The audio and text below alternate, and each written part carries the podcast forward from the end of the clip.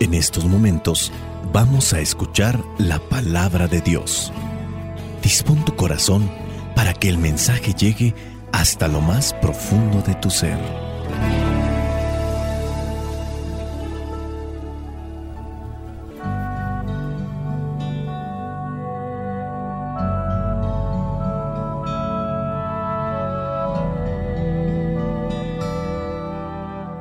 El Evangelio que la iglesia nos propone para el día de hoy corresponde a Mateo capítulo 5 versículos del 20 al 26.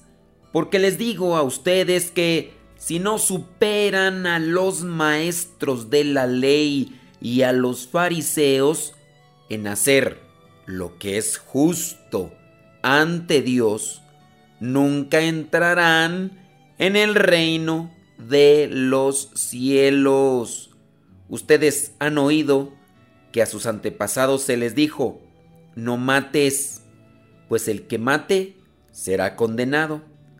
Pero yo les digo que cualquiera que se enoje con su hermano será condenado.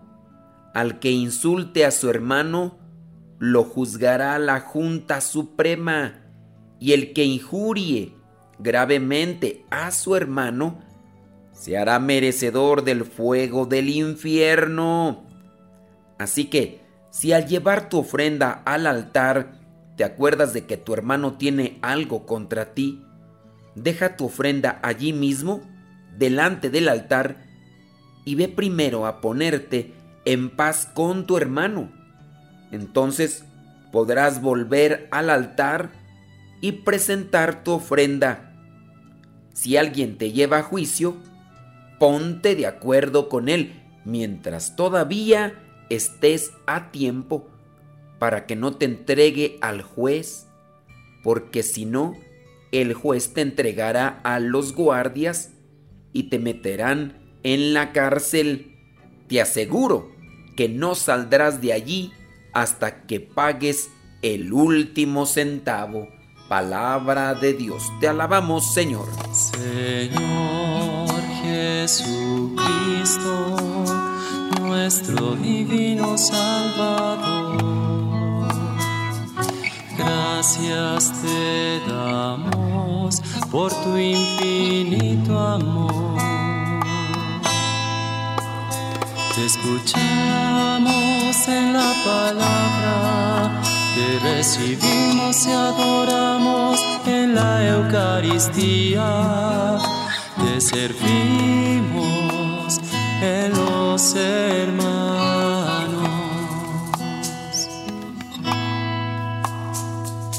Que seamos misioneros como lo quieres tú,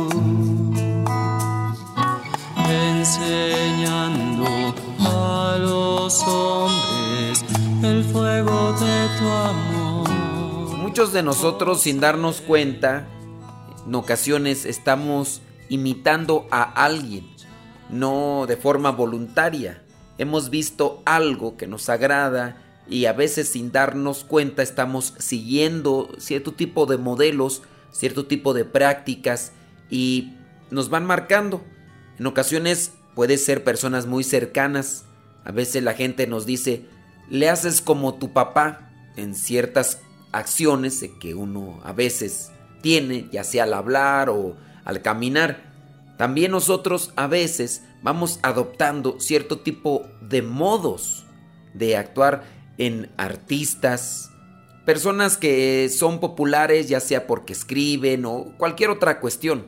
En las cuestiones de fe no estamos distanciados con eso, ya que en algunos momentos miramos a alguien y le admiramos por lo que hace o por cómo es, que quisiéramos tener esas características o ser como esa persona. Yo todavía me acuerdo de aquellos años cuando comenzaba a acercarme a la iglesia y participar, miraba a un joven de mi edad, monaguillo, con una piedad tan grande pero también al mismo tiempo con una disponibilidad y generosidad para poder servir en lo que se le presentara en el camino. En parte yo quería tener los mismos conocimientos sobre la liturgia para poder servir y quería estar en una situación también para poder ayudar las cosas de la iglesia. Pero me comenzaba a acercar a misa y no me era sencillo, además de que soy una persona bastante tímida, aunque ustedes no lo crean. Ahora ya no me cuesta tanto, pero antes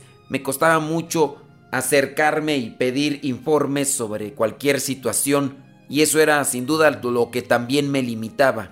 Ahora ya en otra circunstancia me doy cuenta que también nosotros, a pesar de que estamos grandes de edad y también con una vocación, nosotros también podemos determinar la actitud de ciertas personas dentro de la iglesia a las cuales podemos admirar. Pero también debemos de ser inteligentes, astutos, para darnos cuenta que de ciertas personas podemos tomar algo en esencial no todo, pero sí algo que me pueda aprovechar, porque también sería incluso inadecuado decir esta persona actúa mal, entonces todo lo que diga lo rechazo, todo lo que haga lo rechazo. Eso no corresponde a una persona prudente, comprensiva, en una palabra sabia. Eso corresponde a una persona arrebatada y prejuiciosa. En el Evangelio encontramos constantemente mensajes que nos tienen que llevar a reflexionar y en el caso del día de hoy Jesucristo en este Evangelio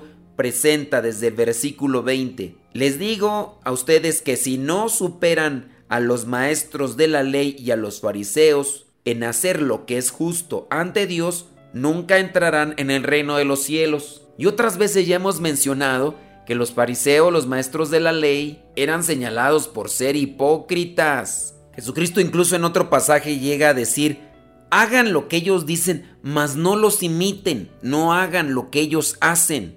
Y ahora en este pasaje dice, ustedes tienen que superarlos a ellos en hacer lo que es justo. Porque muy rezanderos, muy de iglesia, muy de muchas devociones, pero ¿y en la justicia cómo andamos?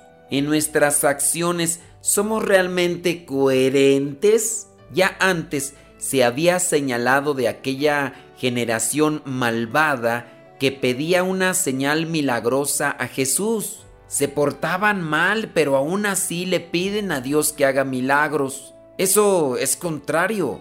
Dios bendice al que se porta bien. Si nosotros nos decimos cristianos, debemos de actuar como tal. Y ahora, en este Evangelio, se presenta algo que es fuerte. Es cuestión de analizarlo. Versículo 21. Ustedes han oído que a sus antepasados se les dijo, no mates, pues el que mate será condenado. Pero yo les digo que cualquiera que se enoje con su hermano será condenado. Aquí nos está hablando sobre los comportamientos. Ciertamente cuando el enojo nos domina, cometemos tonteras, cometemos cosas de las cuales después nos arrepentimos. Dice, al que insulte a su hermano, lo juzgará la Junta Suprema. El que injurie gravemente a su hermano será merecedor del fuego del infierno. Veamos pues que el enojo nos puede llevar a decir cosas y también a hacer cosas malas, a decir y hacer cosas malas. Con estos versículos también podemos sacar una conclusión. Dios nos va a juzgar conforme a lo que hablemos. En este caso, si hablamos bien, edificamos. Si hablamos mal, destruimos, derrumbamos. Con los chismes, las calumnias, las burlas, el bullying. El hablar compromete, el hablar puede animar. Actualmente hay muchas personas que quedan lastimadas no por lo que les hablan, pero sí por lo que les dicen. Vemos en las redes sociales, comienza a atacarse a una persona en específico y la persona queda prácticamente destruida, con los ánimos por los suelos. E incluso hay algunos que por el constante ataque en las redes sociales pudieran pensar en lo fatal no es propiamente entonces lo que hablamos, sino incluso lo que expresamos en las palabras. Quedémonos con esta idea. Debemos de hacer lo justo ante Dios. No nos debemos de conformar con rezar o estar solamente en la iglesia o, o traer rosarios y escapularios. Dios también nos va a juzgar conforme a lo que hablamos. Insultar, evitemos insultar, injuriar, mentir, calumniar. Dios nos va a juzgar también de lo que hablamos, de lo que escribimos. Y eso me tiene que llevar a mí a pensar lo que he dicho, lo que he escrito, ¿ha iluminado, ha edificado o ha desmoralizado a una persona? ¿O hemos destruido la vida de una persona? Con tus hijos, tú que estás casado, ¿cómo les hablas? Eres un tonto, eres un inútil, eres un bueno para nada. Eso desmoraliza, ofende, humilla. ¿Cómo tratas a tu esposa? ¿Cómo tratas a tu esposo? ¿Cómo tratas a tus padres ancianos? ¿Cómo tratas a los demás compañeros de trabajo? Analicemos nuestra forma de hablar, lo que escribimos, el tono, cómo decimos las cosas. Porque también de eso Dios nos va a juzgar. La bendición de Dios Todopoderoso, Padre, Hijo y Espíritu Santo, descienda sobre tu vida y te acompañe siempre.